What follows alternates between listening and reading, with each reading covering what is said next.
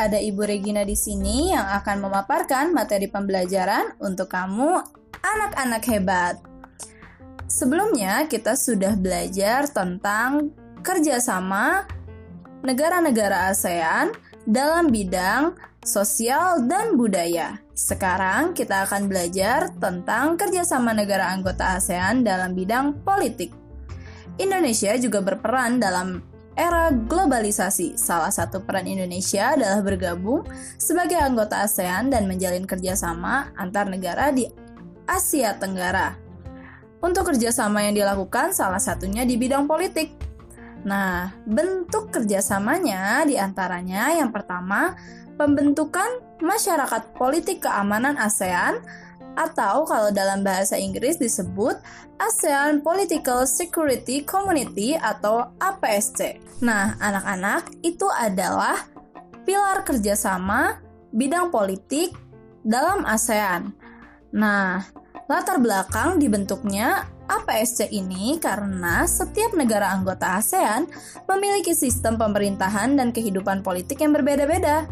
Pembentukan APSC ini untuk mempercepat kerjasama di bidang politik dan keamanan di ASEAN, serta mewujudkan kedamaian antar anggota ASEAN dan dunia.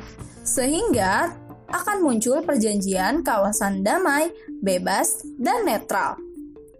Selain itu juga, bentuk kerjasama dalam bidang politik antar negara ASEAN itu adalah pertemuan rutin Menteri Pertahanan negara-negara ASEAN. Nah, Indonesia pun menghadiri pertemuan rutin Menteri Pertahanan negara-negara ASEAN ini ya. Selanjutnya ada perjanjian ekstradisi ASEAN. Penegakan perjanjian ekstradisi dengan memulangkan pelaku kasus kriminal dari negara-negara anggota ASEAN yang melarikan diri ke Indonesia. Nah, yang terakhir adalah pengiriman duta besar dan konsulat. Pengiriman duta besar dan konsulat ini dilakukan Indonesia ke berbagai negara. Nah, supaya dapat terjalin kerjasama yang baik antara Indonesia dengan negara-negara di dunia. Nah, itu adalah beberapa bentuk kerjasama ASEAN di bidang politik. Sekarang, coba cari tahu bentuk-bentuk kerjasama apa saja yang dilakukan oleh negara-negara anggota ASEAN di dalam bidang politik ya. Sekian dulu pembelajaran kita kali ini. Rajin belajar, tetap semangat, dan selalu jaga kesehatan ya.